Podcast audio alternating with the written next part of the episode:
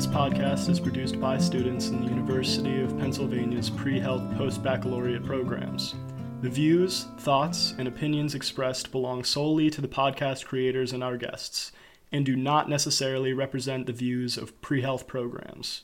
To find out how the University of Pennsylvania can help prepare you for health professional school, visit upenn.edu slash prehealth. Hello there, listeners. You are listening to Dean Wirtz with Penn Pals, bringing you Philadelphia's stories from a distance. And today we have Dr. Sukolka Basu, who is a um, lecturer at the University of Pennsylvania, as well as an advisor for the pre health liberal and professional studies program over at Penn. Um, she received her uh, Bachelor of Science at St. Xavier's College in India in 2000. She received her Master's of Science at the University of Calcutta in India in 2002. And she got her PhD here in Philadelphia at Temple University in 2010. And if there's anything I missed, uh, Dr. Basu, about any honors you may have gotten or any uh, studies that you are particularly proud of, now would be a great time to jump in and say hello. Thank you very much, Dean, for your introduction. Uh, well, I think you provided a really good summary um, uh, of uh, my academic career. And uh, while at Temple, I really uh, I started uh, looking into the different um, avenues of research in physics. And what really caught my interest is theoretical condensed matter physics. So that's that was the broad um, topic of research that I was interested in. And slowly I drilled down into systems of interest. And then I pursued my uh, research in that and completed my PhD or doctoral studies from Temple on that. Excellent. And theoretical condensed matter physics, of course, is the uh, topic we're going to be getting into today. But before we do that, I would love to hear a little bit more because primarily you are a lecturer and you're teaching physics here at the University of Pennsylvania. So, what got you interested instead of going the pure research route, instead going into teaching the youths uh, physics one and two? Well, physics, like I always think in my mind, is not my profession, it's my passion. So, uh, and more so teaching physics. I was probably tutoring my brother since I was in 10th grade. So I really got into uh, this early on, like when I was even uh, in school, in high school. So uh, why I was interested in this is because of how relatable the subject is. Like, you know, you talk about all the different gadgets in your life, be it a microwave, be it like a refrigerator, or any other appliance that you use, all the cool technology that you have. It all has its underlying principles in physics. And it always fascinated me how physics is uh, utilized in everyday life. Uh, and we kind of take it for granted to some extent uh, without even thinking, oh, I am really using physics while I'm thinking through this uh, life problem, right?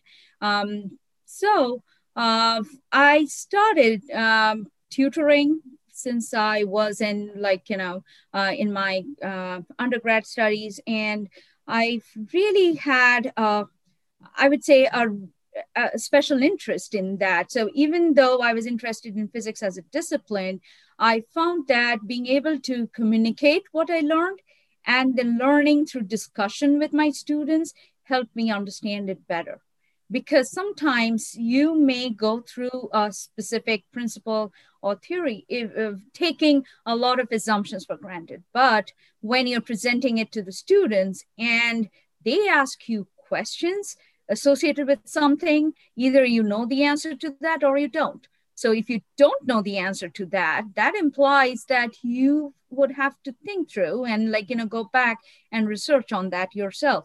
Um, and that is always a great learning process. So teaching is the best way to learn. I think. And uh, that is what motivates me to keep teaching. Um, so that's the primary reason.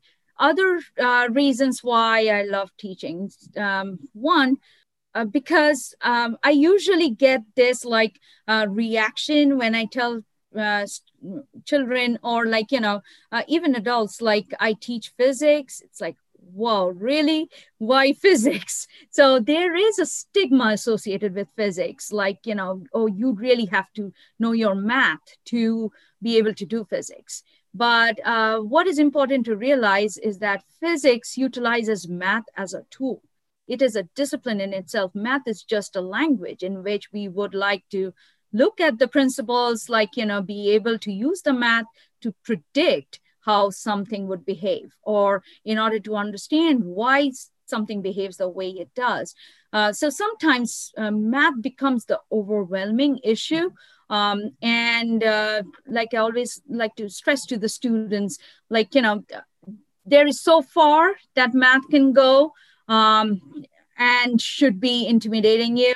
Uh, because it's really the physics that you should uh, consider first and then use math as a tool. So I like to see uh, students think through their problem and understand the principles and the concepts and then utilize math kind of like a tool um, and not let that uh, kind of supersede um, the uh, the th- thought process, I would say, or like, you know, cloud the thought process to some extent. So, in order to address that, I thought um, I do want to teach um, the I wouldn't say the right way, but what would be perhaps a more logical way of thinking through something. So, like the critical thinking skill involved or the analysis involved. Uh, how would you go from point A to point B and why are you doing it? So, instead of searching for an equation and then kind of plugging in the numbers, why would I choose that equation to begin with? That is a more fundamental question to be answered. So um, I think like uh, this is my very uh, small effort in trying to address the stigma associated with physics and the fear of physics in some cases, if I may say so. And I think uh, it should also be noted in your teaching style, you are very visual in your use of diagrams. And I feel like that helps branch away from the strict mathematical structure of physics that I've experienced in the past, whether it be in high school or seeing my friends do it in undergraduate, that a lot of it was more equation based. You see a problem, you just need to know what to plug in, where you make that approach to, even if it's not a free body diagram where you're showing the forces acting on an object just draw it out anyway because it will be made easier. Where did you pick up that tool of just always being very clear with making a visual representation of a problem as opposed to just trying to figure it out in another way? Yeah, I think that kind of provides a soft landing. So, throughout my uh, years of teaching, I have found that if I take a problem and I tell the students, okay, this is how you think through this. This is um, uh, the equation to use. Here are your givens. Here's your unknown. Plug and chug and you will be there. Um, if i used that approach i lost a lot of students right there. Just because they cannot connect. Once again like going back to what i um, kind of already mentioned um, i do not like the fact that math overshadows the uh, concepts of physics. Mm-hmm. So I think taking that uh, intermediate step of drawing things out helps you connect to the problem or understand the context of the problem. Okay, so it may be a very rough sketch. You don't have to draw everything out there. In fact, you want to keep it neat and not very clumsy, right? Uh, so, whatever is really necessary to get the point across. And by getting the point across, in most cases, you're trying to uh, convince yourself that you understand the context of the problem. Okay. So, in that case, just drawing a rough sketch, setting up your coordinate system, and all of that, uh, very soon you will find that that becomes second nature. And you're thinking through that even without uh, consciously doing it if, at first thought, it feels like that takes up a lot of time. Oh my God, I'm going to read through this and draw the whole thing out. But if you look at the total time you take to process the problem, if you're not drawing, you will find at the end it really optimizes your time because as you read each phrase, if you're drawing what is um, the given information, you are not only processing it, you're also understanding and analyzing as you go along instead of just reading through and then rereading and then rereading to uh, like analyze it and go through. Read it once, but when you read it, comprehend as you go. And a good way to figure out if you comprehended the problem would be to draw the diagram. Mm-hmm most of the time it so happens when i'm grading students work because uh, you usually require them to draw out all their diagrams um, like you know so um, it helps me catch mistakes very easily and if caught early on that prevents a lot of like you know frustration uh, during like the graded assessments so like you know um, how to think through unless you put it on paper I will not be able to read what's on your mind. So the diagram speaks um, thousand words, and I can really see how you're thinking through. And mistakes are so evident when you draw a diagram, and that leads to a very, very um, productive discussion and feedback down the line. Yeah, I appreciate the poetic terminology you used to use for it. Uh, propagation errors. yeah, yeah. Um, that and most of it stems from the diagram believe it mm-hmm. or not maybe you set up something wrong and then it keeps going right so um, it's very unforgiving in that sense awesome and you've talked about your approach to schooling the young minds but even going back to when you were tutoring your brother in physics um, what made you decide to go from undergrad and getting your master's in India to then come to the United States to then um, pursue an academic career? the reason why I wanted to do my doctoral studies here is because uh, um, I think it, in uh, like there are a lot of opportunities, especially in theoretical physics. Um, there are a lot of opportunities here for research. There are uh, diverse um, research uh, topics and subspecialties.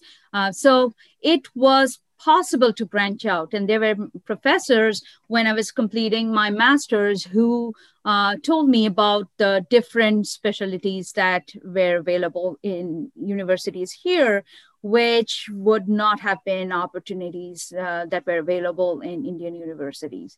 So um, that kind of led the uh, route for me, so to speak. Like, you know, after this, I would probably look into that. But um, from the personal side of things, um, I've I was also married uh, soon after my first year of masters, and so um, I came over to US with my husband and continued my studies here. So everything kind of fell in place. Um, but the only thing I should mention here, uh, having grown up and being educated in the Indian uh, education system, where the bachelor's is three years, but it's three years of concentrated physics, and then you move on to master's.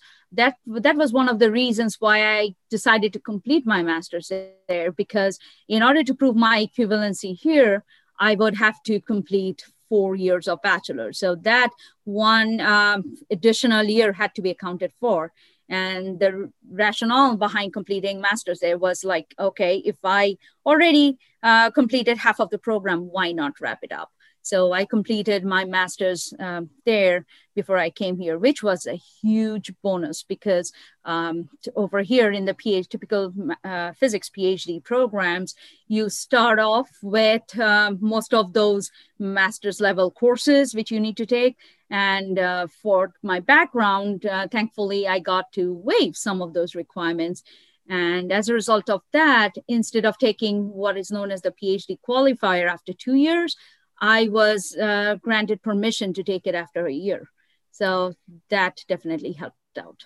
Okay, and I was I was going to ask you that uh, personal question of was it hard coming here just by yourself, but you had your husband, so that's that's excellent. And did that help making the choice to Temple University because he had to move to somewhere? I'm assuming around the Philadelphia area, or yes. Um, as a matter of fact, that was literally the school I kind of made up my mind because um, my husband was uh, pursuing some uh, advanced like uh, degrees here um, uh, like uh, as a supplemental master because he already had his masters and so on so but he was doing like some executive programs at temple so mm-hmm. i would tag along just to get a feel of what a university here looks like. So I had spent like countless nights in the Temple uh, Paley Library, like, you know, getting ready for my GREs and all of that uh, while my husband had classes. And most of them were evening classes because they were uh, executive programs.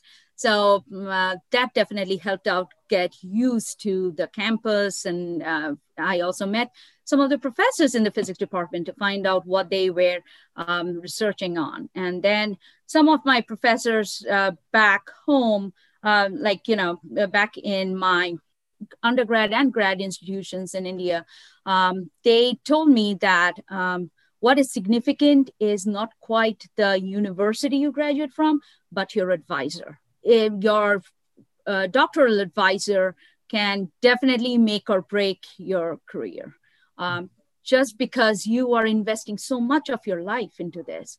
Um, so I am so, so thankful they gave me that advice because I followed that and I did my due diligence and homework going through all the professors and their research interests and so on.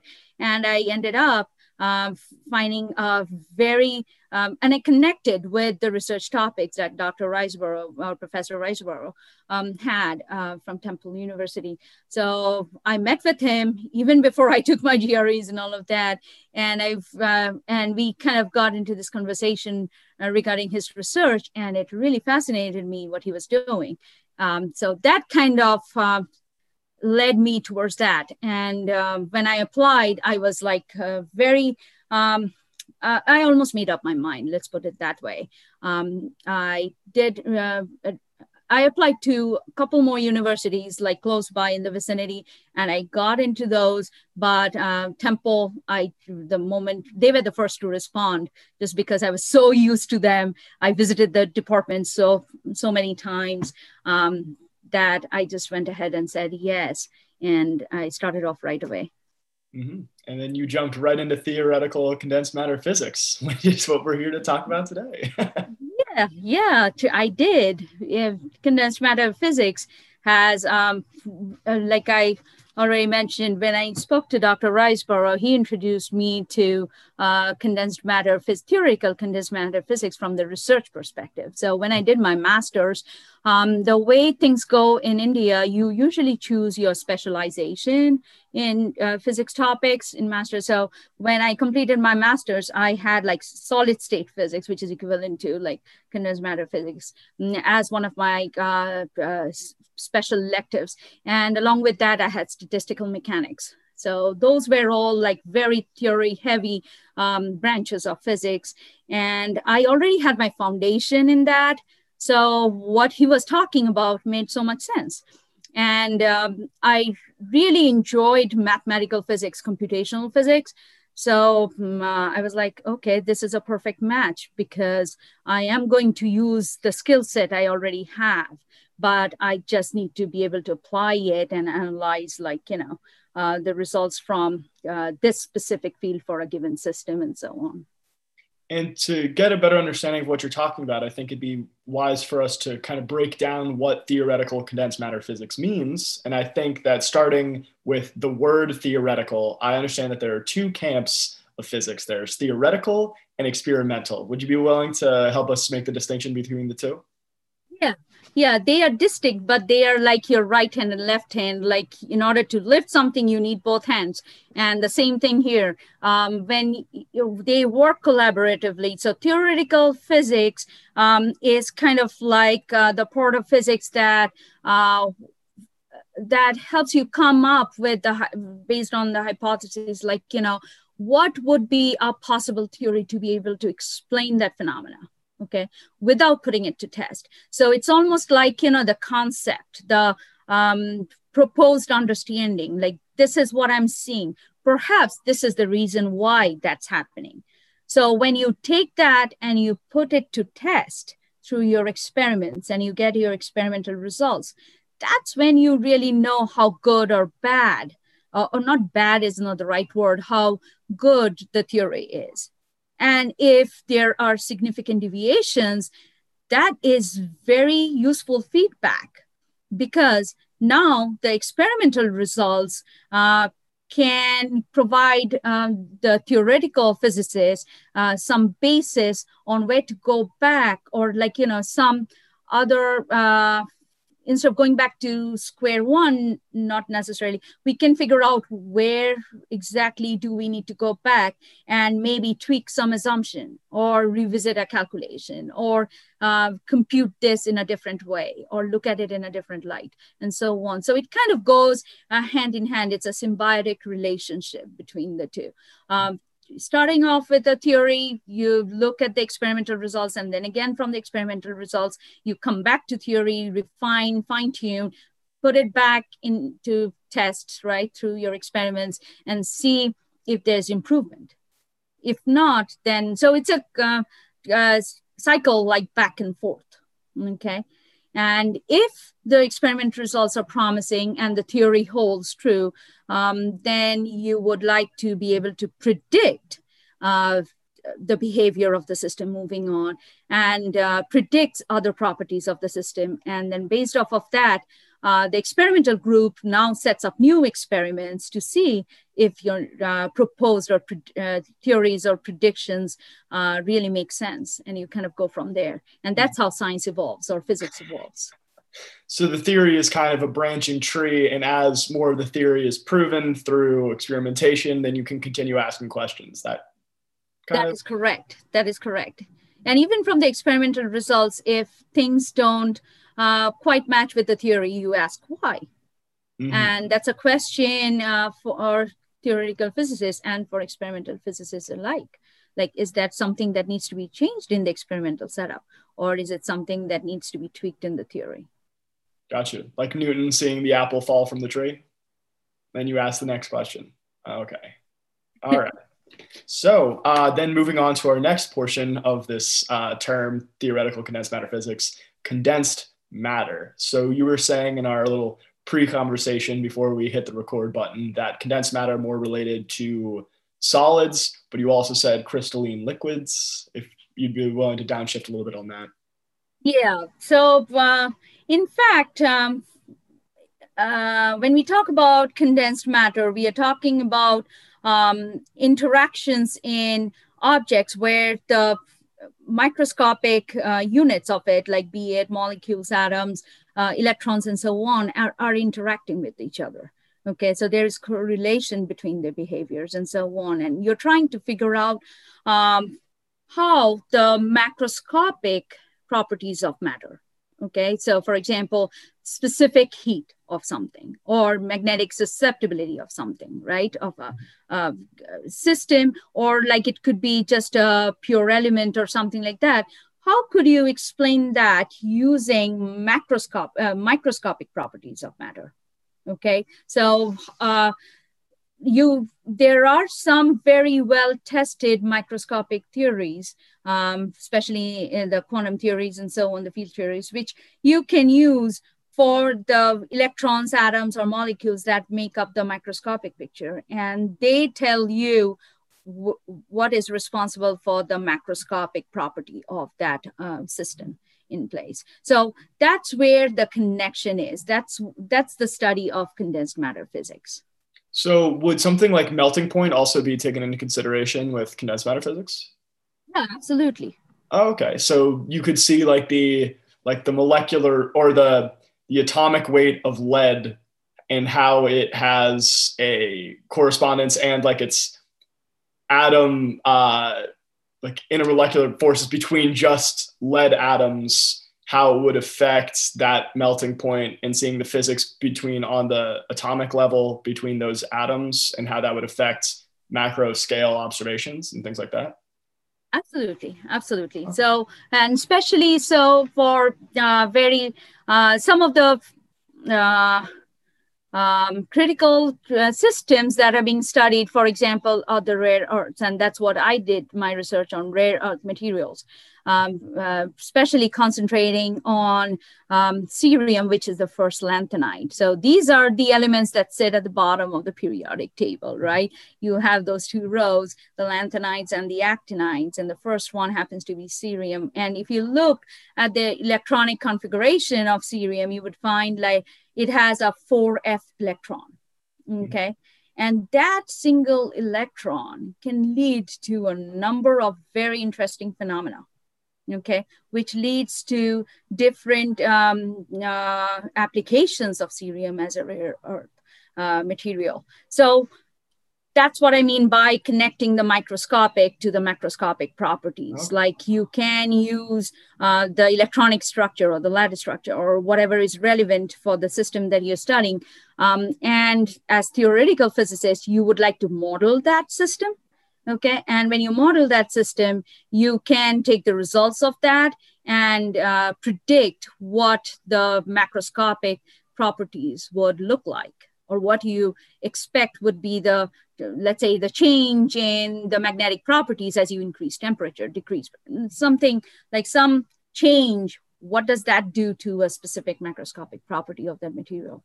Okay and a quick step back for those that are curious. When dr basu brought up 4f as a um, electron space for an atom that corresponds to a subshell which is part of the orbitals of an atom, which means the location of its electrons or small negatively charged particles around an atom, just to kind of, you know, bring everyone into the mix for the conversation. But um, okay, so very interesting. So, what do you think that um, theoretical condensed matter physics can do kind of in the immediate future? Like, what in modern uh, science of this field are people working towards? There are so many. Uh, for example, your LCD screen, right? Mm-hmm. That's a consequence of our application of condensed matter physics. How those, uh, the like you know diodes, liquid crystals, and uh, any of the uh, forthcoming devices that you see, um, those are within the scope of condensed matter physics. So there are so many applications. Not only that, now uh, big branch of condensed matter physics is also soft and living condensed matter physics, uh, which is a very strong research group in uh, uh, at Penn. So they work on like how condensed matter physics applies to biological systems mm-hmm. and how you can use the principles of physics to explain uh, living organisms and how they behave. So there are a lot of applications, even in uh, like you know, not only the physical world but also in the biological world now. Interesting. And could you quickly just go into what a biological system is for our listeners?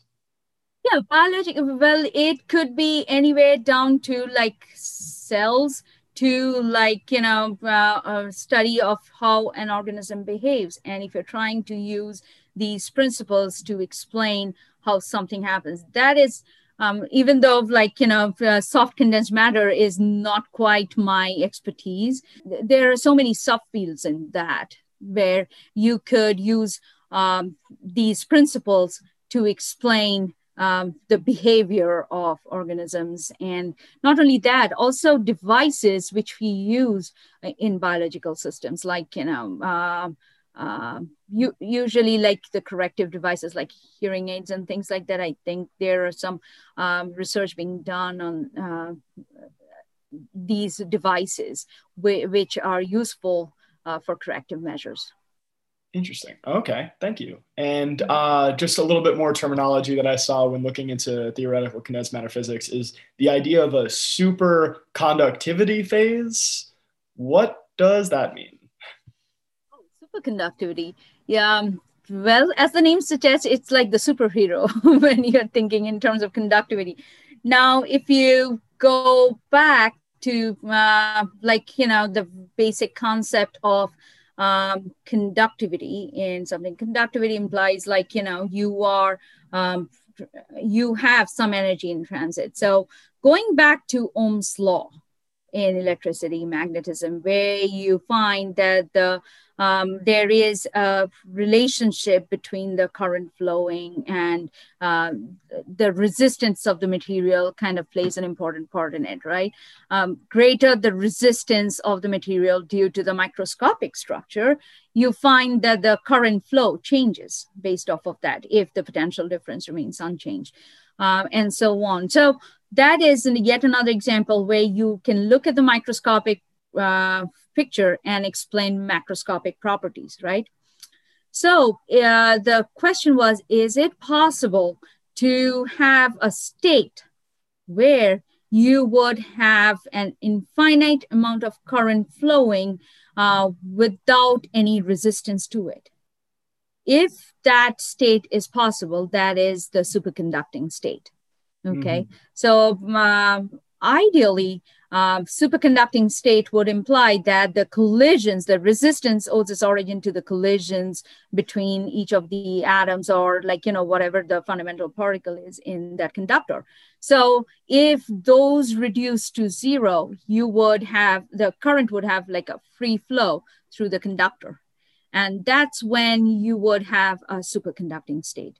So it's found that if cooled, cooled enough, uh, most materials uh, reach that state and are able to um, uh, exhibit superconductivity. Okay theoretically speaking, just like the concept of absolute zero is um, a theoretical concept, but you never quite reach absolute zero, kind of along the same lines, if you were to take everything, the temperature of everything down to almost absolute zero, you would reach superconducting states for even the everyday materials that you have.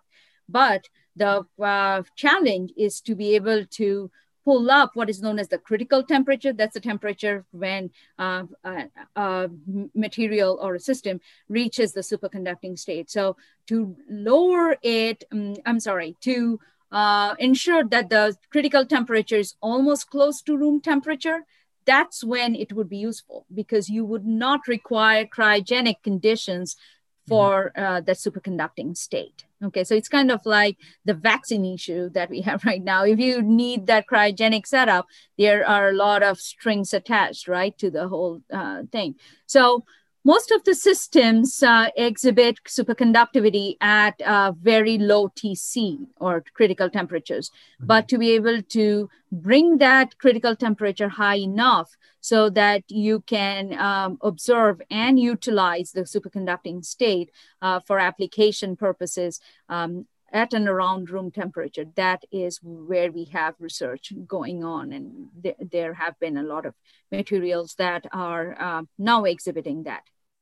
And a quick another aside, uh, and correct me if my analogy is completely incorrect, but the whole concept of an infinite current with uh, zero resistance, kind of thinking of it as your car is moving as the current, and the winds in the road is the resistance. So you you basically the fastest way from point A to point B is to have a straight road. But as your resistance increases, there are more turns and bends in the road, requiring there's more resistance from getting you from point A to point B. So the concept of superconductivity would just be have a cleanly straight road with an infinite amount of cars going cleanly down it. Yes, yes. Uh, that is um, that would be kind of a good comparison. I'd like to think of it also in terms of like New York City if mm-hmm. you're trying to go from point a to point b in times square in a regular um, like you know maybe uh, saturday evening or something like that uh, you would be uh, facing a lot of resistance so to speak to your path uh, and you would be bumping and colliding along the way whereas um, if you had like a clear path because maybe uh, everyone is um, not they don't have the kinetic energy enough uh, because they have been super cool and they don't have the kinetic energy enough to bounce around or uh, maybe you don't have many molecules or like you know many people in this case out on the roads then you have a straight uh, straight path right which you can walk through very quickly so it really depends on how many collisions you have along the way so the less the number of collisions, less the resistance, and uh, quicker you can get from point A to point B. So you so can kind of you can look at it as collisions as foot traffic in the crosswalks going on, and by cooling it down, no one wants to go outside. So you're lowering the amount of collisions and people out there, so that you have a cleaner street. Okay. So that makes it easier to go from point A to point B. And keep in mind, like um, from uh, what we already know, even from the basic principles, temperature is uh, one of the uh, uh physical quantities that we can, uh, like, you know, uh, increase or decrease in order to increase or decrease the kinetic energy of the molecules in the system, right? So based on the temperature, um, the kinetic energy may be gained or lost.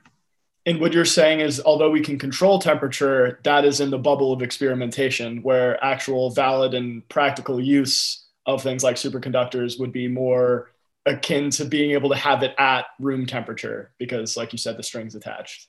Yeah, so uh, temperature, since um, in some cases that may be difficult, uh, we also look at magnetic fields being the other uh, physical quantity that we could probably use to reach the uh, superconducting state. And that relates to the uh, Meissner effect that you see in superconductors based on the magnetic field. So you can use magnetic fields to kind of uh, utilize the levitation uh, effects that you can get from magnetic fields and so on. So like that's another way to get to superconducting phases by tweaking the magnetic field uh, that you subject a system to. Okay, awesome. And uh, the last term I wanted to go into really quick was the idea of ferromagnetism. And that might be applying to our magnetic field, but if you're willing to uh, divulge a little bit what that means. Well, ferromagnetism is something we are all very familiar with because, like, uh, I'm sure most of us have at some point of time played with magnets, right? Mm-hmm. And uh, have always admired the, uh, like, you know, the repulsion and the attractive properties associated with magnets. So, uh, ferromagnetism um, is this um, uh, property of a special class of materials that can be easily magnetized, so to speak. Okay, so um, uh, what makes a ferromagnet a ferromagnet? Now, um, if you look at the atom, you have the protons and the neutrons in the nucleus, right? And you have the uh, electrons going around it. So uh, essentially you have like positive charges, negative charges, and the neutral ones are also there, but the positive and the negative charges are definitely present. And as a result of that, you have like uh, spins um, and magnetic quantum numbers and so on. Um, so when you have the spins of the system aligned in a specific direction, that is the key to ferromagnetism. So in um, a usual um, ambient temperatures or like conditions, you would find that these spins are all randomly arranged. Okay, there is no specific direction that they are aligned. Um, however, in a ferromagnet, if you subject it to magnetic field, you would find that these spin, spins align in a specific direction.